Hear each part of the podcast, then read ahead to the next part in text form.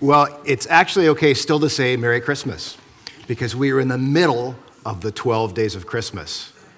Right in the middle. They don't end until January 6th, so if your tree is still up, it's good. If you took it down, shame on you. Okay? Uh, we have a, we've got uh, obviously one service this morning. Our families are with us. Um, don't worry about your kids making noise. It's okay. It's life, it happens. So, as I like to say, please silence your phones. You don't have to silence your babies. It's okay. Um, everything's going to be all right for us today. Hey, it's a new year, and that means there's some new beginnings. And that's kind of exciting. Um, it's nice to have new beginnings. It's nice to turn over a new leaf and think about having a fresh start about things. Um, maybe you don't know this, but our, our month of January comes from a Roman, well, a lot of our months come from Roman gods, but this one's named after Janus, god of doors. Um, you see his face on a Roman coin here. Janus, god of doors, faces both ways. He looks both to the past and the future. Um, and he's also the god of thresholds. And so January is the threshold month, the one that passes uh, from one period of time into the next. And, you know, these things, in some ways, they're kind of irrelevant, right? Yay, we made it around the sun one more time. Woohoo!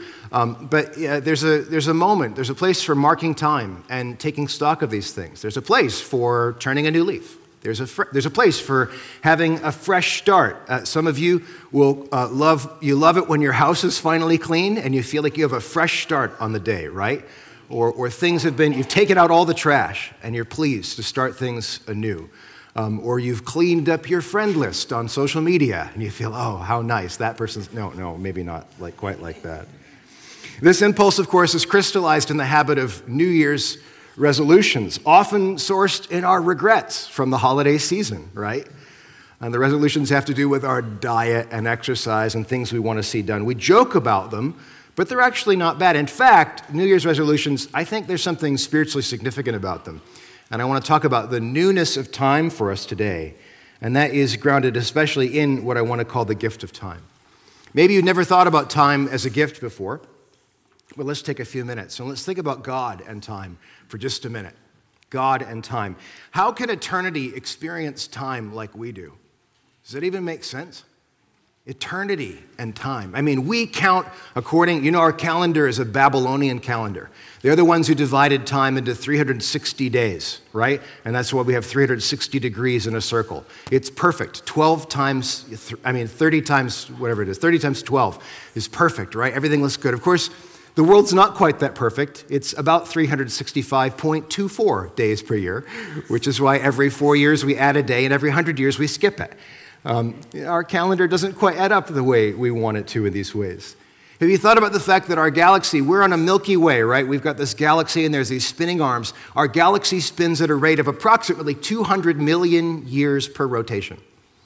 Okay? That's our galaxy spinning. Every 200 million years, we're in the same place relative to where we were before in the galaxy. Don't worry, none of you will be around when we reach that point.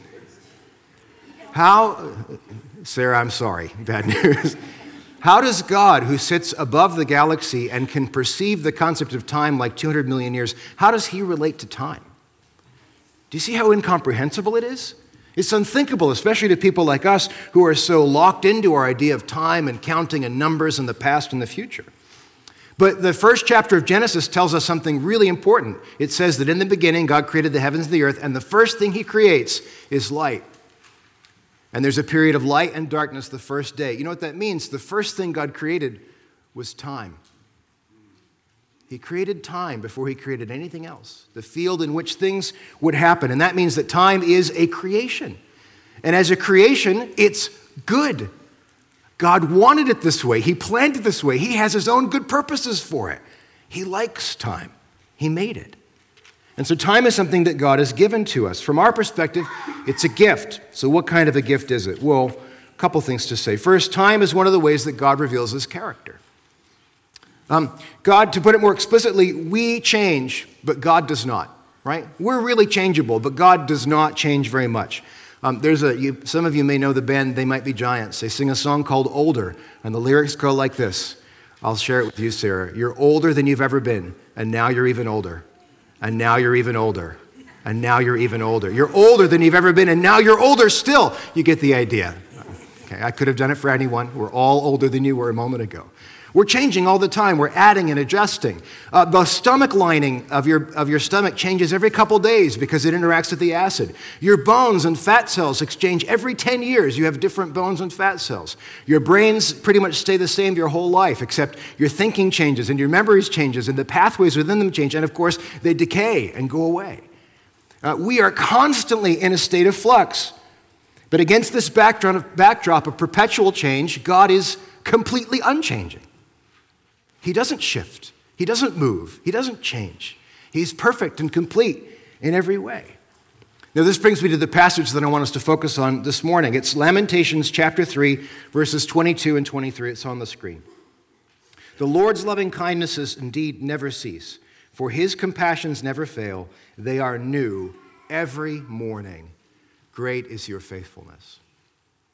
A brief aside this is uh, Lamentations is written by the prophet Jeremiah, and I'm believing in this year we're going to look at Jeremiah for a significant part of the year. That's what we're going to turn to later in January. We're going to spend time studying his life and his prophets. And in some ways, I think this might be, for my money, this is our verse for the year for the church. His compassions never fail, they are new every morning. Great is your faithfulness. And so we're going to look at the great faithfulness of God. But this morning, I want to focus on the mercies of God specifically. That God's mercy is renewed. It can't be exhausted, it can't dry up like a well, it can't be wiped out. I, some of you, doubtless, were excited about Bitcoin. I'm sorry, it's gone. Right? But that can't happen with the mercies of God. They can't be wiped out. They can't vanish overnight. They can't disappear because of changes in what happens or our location in space time. God's mercies are renewed every single morning. What this means is that every day is a fresh opportunity to experience God's mercy. Every single day is a fresh opportunity to experience the mercy of God. Isn't that wonderful? Every day is new. Now, this is part of what's meant by uh, this word loving kindness, which in Hebrew is chesed. It'll be up on the screen. There's a dot under the H. That means you get to, like, haka, you get to really spit that out. If you're, if you're really conscious about spitting on your neighbor, don't try this until you're at home later. The chesed of God is his loving kindness. And what this means is that it's the, in the covenant context of the ancient Near East, uh, where people make covenants and write contracts and bind themselves one to another, chesed is God's perfect faithfulness to his own covenant. It's God's power to uphold his part of the covenant no matter what. That's the loving kindness of God. When he swore the covenant, he made a promise. He promised by himself, I will uphold this no matter what. And the power to uphold that, the power never to give up on his promise, is this chesed, this loving kindness of God. And that's why God's mercy is renewed every morning, or every new day, or every new month, or every year, every single new beginning. Think about this. That means God is the God, our God is the God of second chances, yeah? Third chances, fourth chances, fifth chances. I can go on all day. Sixth, seventh, tenth, 20th, 100th chances, 1000th chances. No matter where you are in your life, no matter what's happened, today's a new chance with God. It starts afresh every single day. And this is based in the character of God, in His renewing mercy, in the fact that He doesn't change even though we do. And change is good news for us because we have an opportunity to experience that mercy every single morning. This is one of the ways that time is a good gift for us. And it also means it's a gift that offers us things like hope. There's hope, isn't there? Things can be different. They don't have to be the same day by day and week by week. You don't have to live in the same patterns and the same sins and the same difficulties. Things can change because God is good. And there's hope for renewal, isn't there? If things are dry and worn out and you're feeling tired and weary, guess what? God is there. And He's reaching out to you. His mercies are new, they're being renewed like a well every morning. And there's also a gift of memory. We can remember the times when God has been faithful to us before and recall those and say, you know what, I have expectation about the future because He's been good to me here. And then there's also the gift of testimony. That when you recall these things, you get to turn to your neighbor and say, you know what, God was faithful to me here. How is he going to be faithful to you? The mercies of God are new every morning. And above all, every morning there's opportunity. Opportunity is a great word, isn't it? The hope, the anticipation, the sense of, oh, there's a chance here. We could do something together. Some of you get really excited about business opportunities. You're excited about what you might do in the new year. But are you as excited about the opportunity to know and experience God this year? That is a wonderful opportunity. Don't, I'm not hating on other opportunities. I'm saying let's have, let's use this opportunity the right kind of way. All of this for me builds towards Psalm chapter, uh, Psalm 90 and verse 12, which is one of my favorite verses. Teach us to number our days aright, that we may gain a heart of wisdom. Teach us to number our days aright, that we may gain a heart of wisdom. This is from the NIV 1984, which you can't find anymore, but it was in my head. I remembered it, and I thought, this is the one I like. Teach us to number our days aright, that we may gain a heart of wisdom. Every day is new. And therefore, every day is a new opportunity to know and experience God's mercy. Now, we kind of make fun of New Year's resolutions largely because people fail to upkeep them, right? The number of lapsed gym memberships on February 1st will be high, right? The number of failed diets within a week will be high, right? Dieting sounds good until you have to do it, okay? But there's something really deeply, deeply Christian about the resolve to start fresh. That's something that's deeply part of our faith. And what's key is that the fresh start for us happens each day, every day, and is grounded in the ever renewed faithfulness of our God. He's faithful, so every day is a new start. So let's talk about how to do this for a few minutes. How do we get to make each morning new? How do we maximize the benefit for us? And I'm going to give you three categories of advice. These are a bit scattershot, they're going to run around kind of high, but we'll, we'll get through these relatively quickly. The first category thing I want you to do to live new life each day is to keep the Sabbath keep the Sabbath. Now, in the dialogue between time and eternity, a dialogue in which we as humans play a surprising interface, right? We're, be, we're creatures of both eternity and time. We're creatures made for spiritual life, but we're grounded in the material world. We're these amphibians. That's our business.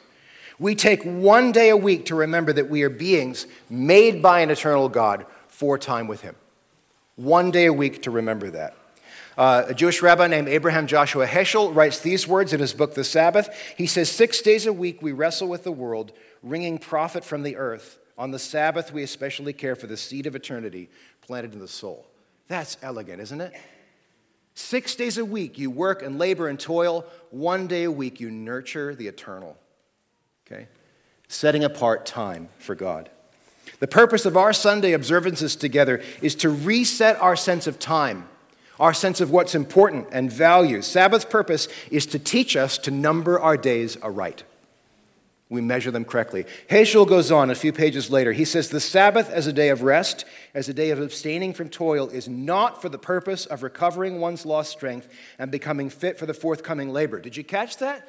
Sabbath is not about resting so you can work harder or do more. That's not the point. The point, he goes on to say, is that Sabbath is a day for the sake of life.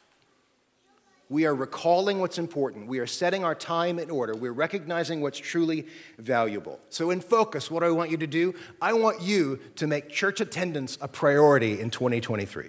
Okay?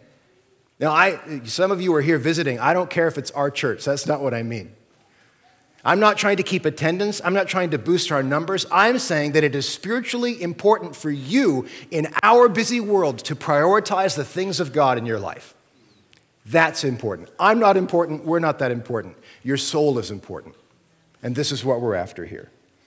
But setting apart time for the sake of worship and spiritual feeding and fellowship one with another is one of the most important things we do in our Christian lives. It establishes the priority of eternity for each of us. But in addition to your church attendance, I want you to spend time every day with God. A little time every day with God. Now, this is your personal devotion. Read a chapter of your Bible. Spend a little time in prayer. Do some personal worship. Take this little bit to redeem a little bit of every day to say, I belong to an eternal God. And everything I do is prioritized according to who He is. We are fickle creatures, we change all the time. But we need reminders of the chesed, the loving kindness, the perpetual faithfulness of God. And you're touching base with that eternity each day. That was piece of advice number one keep the Sabbath. Here's number two mortify the fleshly nature. Now, mortification's a funny word, isn't it? We use it for like It means severe embarrassment, right? Like I put my foot in my mouth again and I was mortified, embarrassed to the point of death. But in the Christian tradition, it's actually a really very good term. It's a long process in history. It means the process by which we die to ourselves. So you guys know this verse, hopefully, Matthew chapter 16, 24. Then Jesus said to his disciples, If anyone wishes to come after me, he must deny himself and take up his cross and follow me some of the hardest words of Jesus. I don't think he means literally, I want you to die like I've died today, right? Take up your cross and die tomorrow. It means a kind of death to self that doesn't mean the physical extermination of your life. And that's what we mean by mortification. To mortify means to pro- go through this process of dying, which isn't dying in a way. Okay? So let's talk about some forms this takes. There's going to be three forms up here. Dying to the self takes three forms. Number one is I want to say it's putting physical pleasure in its place or physical desire in its place. Now, we are all given physical desires by God. He, he created them, He made them, He gave them to us. They are all good and have good purpose. Uh, accumulation and money and power and sex and wealth and enjoyment and pleasure, all things are good in their respective places where they're supposed to be. Mortifying your desires doesn't mean killing them off so that you're kind of a stoic, empty person with no desires whatsoever. That's not Christian maturity. Um, this is not my image, someone else has come up with it, but you know what? Fire is really good so long as it's in the fireplace. Out of the fireplace, it wreaks havoc. And the same thing is true of all of your physical desires. They're great when they're in their place. They're great when they're in proportion. They're great when they're under control. When they're out of control, they wreak havoc in your life. Mortification is the process of putting these desires in their right place. And each day of your life is a fresh opportunity to set your desires in order. Okay? Second way to mortify is to surrender the will to God. The will is the second aspect of this. You remember what Jesus says in the Garden of Gethsemane not my will, but yours be done. Not my will, but yours be done. He doesn't, his will, the inner, the choosing part of Jesus, didn't think to himself, you know what, death sounds great today. I'm looking forward to being scourged and crucified and abandoned by all of my friends. This is going to be a wonderful Saturday, or Thursday in my life, I should say. He doesn't say that, but he says, Lord, because it's your will, I'll surrender my will to yours. I'll go with your plan for these things. Now, it's the same kind of action as the ordering of our physical desires, except instead of putting our desires in place, we're setting our will in order. We're saying, My will is going to be subjected to God's will. And we ask questions like, God, what do you want me to do today? God, where do you want me to be today? Uh, many, many years ago now, um, I, was, I was in a very immensely busy season of my life. I was taking a ton of credit hours, and I had a part time job, and I was doing other kinds of stuff, and it was wild. And I was married, and I mean, it was just absolutely gobsmacked with work. And I was out for a jog in um, Pacific Spirit one morning, running along, and while I was jogging, I was thinking about my wife and my marriage, and I said, Lord, would you give me an opportunity to love my wife today? Just show me a way. And I, you know what I meant? I had good feelings about love. I was like, give me a way to love her that feels good for me. That's kind of what I meant in that moment. And so I forgot my prayer and I went about my day and I got home and I, I had not taken a break in weeks. And I'd gotten, I don't, I think I'd gotten a new video game and I was excited to sit down and play. I was like, oh, you know what? I have a chance to sit down and rest. And I, I had my feet up and I started the game and I was just, oh, I was excited just to be taking a break. Meanwhile, my wife had brought home work from work. And she was buried eyes deep in all the work she had. And she was in the back corner creating stuff for this thing and just absolutely overwhelmed with the stuff she had. And while my feet were up and the credits were rolling, my prayer came back to me Jeremy, remember you asked for an opportunity to love your wife. And I argued with the Lord. I didn't mean this, God. Now, I wish I could tell you that joyfully I laid aside my will and cheerfully I walked to the back office and supportingly and lovingly I upheld my wife in this moment of things. No, I grumbled my way through that every step of the way. Now, she, there were little cards that I was hole punching and doing things, and my fingers were tired, and I was grumpy. And the best part of it all is that it was, they were all having to do with like it was a marriage project they were doing. right? The point of the story is this is that sometimes we have to subject our will to God's will, right? And it doesn't always look like we want it to look. It won't always feel good. But the process of mortifying my will was remembering, Jeremy, you asked for this, and love doesn't look like feeling good. Love looks like serving somebody sometimes in those moments. I wish I could say I'd learned that lesson and been cheerful about it the whole time. I wasn't. I was grumpy. Don't give me credit for it, okay? That's not what I'm here for. Third way we can mortify the fleshly nature is to kill off the ego. Kill off the ego. Now, the ultimate goal of this dying to self is to kill off your own sense of like inner self worth, your pride. Uh, remember what Paul says it's not I who lives, but Christ who lives within me. And we want Christ, that powering, empowering, energizing person, to create and make us into the people we're supposed to be. Um, this year, as some of you know, we're going to be reading, uh, some of us in an evening group are going to be reading the Screwtape Letters. You're welcome to sign up for that still. And anticipation, I was reading through the book, and I came across this quote um, from it. This is, um, just remember, it's a devil writing, but he's speaking of what God wants. So he says this He, God, wants them, us, to learn to walk, and must therefore take away his hand. And if only the will to walk is really there, he is pleased even with their stumbles. Do not be deceived, wormwood. Our cause is never more in danger than when a human, no longer desiring, but still intending to do our enemy's will, that's God's will, looks round upon a universe from which every trace of him seems to have vanished and asks why he has been forsaken and still obeys. This is a kind of action when you choose to obey even when you don't feel it. You choose to obey even when the world looks dark. You choose to obey even when you can't see anything outside of your own pain and experience. To step forward in those moments means I've died to self and I'm going to obey God. And in the imaginary world of the Screwtape Letters, this is one of the greatest threats to the enemy's kingdom. If you'll obey even then, what can I do to you? It's powerful. And so we get mortified. Okay?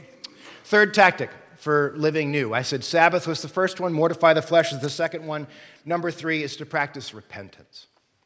Practice repentance. I'm going to divide this into a couple different ways uh, because repentance is another one of these words that can become a kind of Christian gobbledygook, right? Uh, it's just we use it and we talk about it, but we don't always know what it means. But I want to break it down to two things. So, repentance one is this be prepared every day to say sorry. Be prepared every single day to say, I'm sorry. Not only sorry to God for your sins and the ways you failed what's going on, but sorry to your family and friends and the people in your immediate orbit for your sins and missteps. Now, I'm not talking about a, a polite Canadian sorry, right? some of my favorite photos are when, are when the, the buses are out of order and the, the screen in front says sorry on it. I love that. That's, that's great. It's so Canadian. It's lovely, okay? But this is a sincere, heartfelt recognition that the mercies of God are new every morning. I've received these mercies and I want to extend them to you as well. I'm sorry. I'm sorry. Okay? If God's mercy is new every morning, then every morning we have an opportunity to be merciful toward one another. And there's a heartfelt sorrow that comes with this. Now, that's part of it. That's a sorry that affects our feelings. But the second part of this, the second, word, second part of it, is, uh, comes from a Hebrew word. You've got it in your notes. It's called teshuvah. Teshuvah is Hebrew repentance. It has a unique flavor. Excuse me. And in the Jewish theological liter- literature, it has a different way of understanding what repentance is. So, teshuvah means to be confronted with a situation where you sinned before and choose differently this time. Let me say that again. Teshuvah means you were confronted with a situation where you failed last time, and this time you make a different choice. That's teshuvah. So repentance here isn't about feeling sorry, it's about making more mature choices as you learn and grow. Okay? And advancing. So you've had sharp words with a loved one, right? You've had an argument with someone close to you in your home. Teshuva means next time you come to that argument, do you choose the same words? Or have you repented and are you changing your tack? Now, uh, maybe, but this can also be for, the, uh, for people you don't know. Some of you have been unkind to service workers. You've snapped at bank tellers.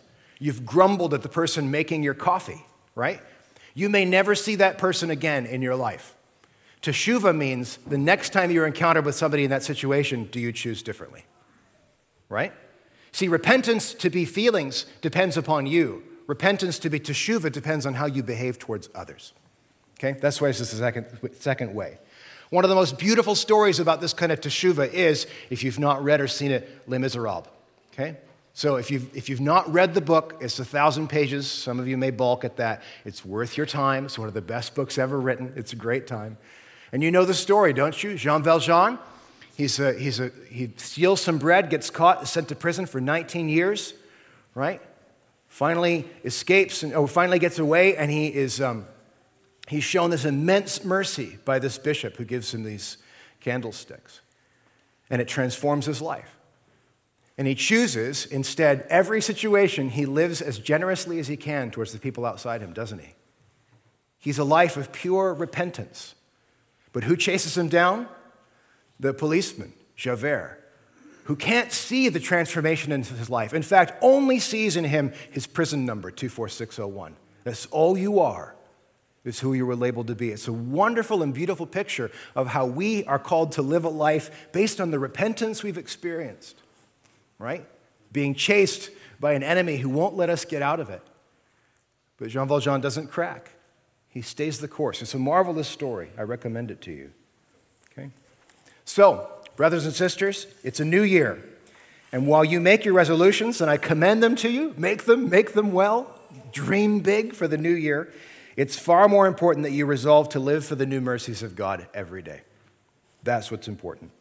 And to do this, I'm challenging you to keep the Sabbath, to mortify your will, uh, your desires, and your ego, and to practice some godly repentance this year. We get to enter into some worship again. I'm going to invite our team to come and take their places. Uh, we do have prayer ministers this morning available during our worship. So we have George and Allie, yes, and I think they're going to be back over here. Who else do we have? We have Val and Janice. Janice is up, they're up here in the balcony for you as well. Um, and go and receive prayer for anything. Uh, get prayer for, hey, I feel like called to make this resolution this year. Will you pray for my resolution? Ah, right? Um, I want to know more of God's mercy today. Will you pray for the mercy of God? Wonderful. Whatever it may be, if you need healing, if you need help for anything. Uh, as we prepare, will you let me pray for you? Let's pray. Almighty God, your mercies are new and renewed every morning. I ask that you touch us with your mercy today. There are some people here today who perhaps have never experienced that mercy. I pray they will respond to the call of your good news. There are some here today who are starving for a fresh start in their work, in their marriage, in a broken relationship, in personal sin. Reach out with your faithfulness and uphold them. There are some today, Lord, who are drifting in life and feeling lost. They're uncertain of the future.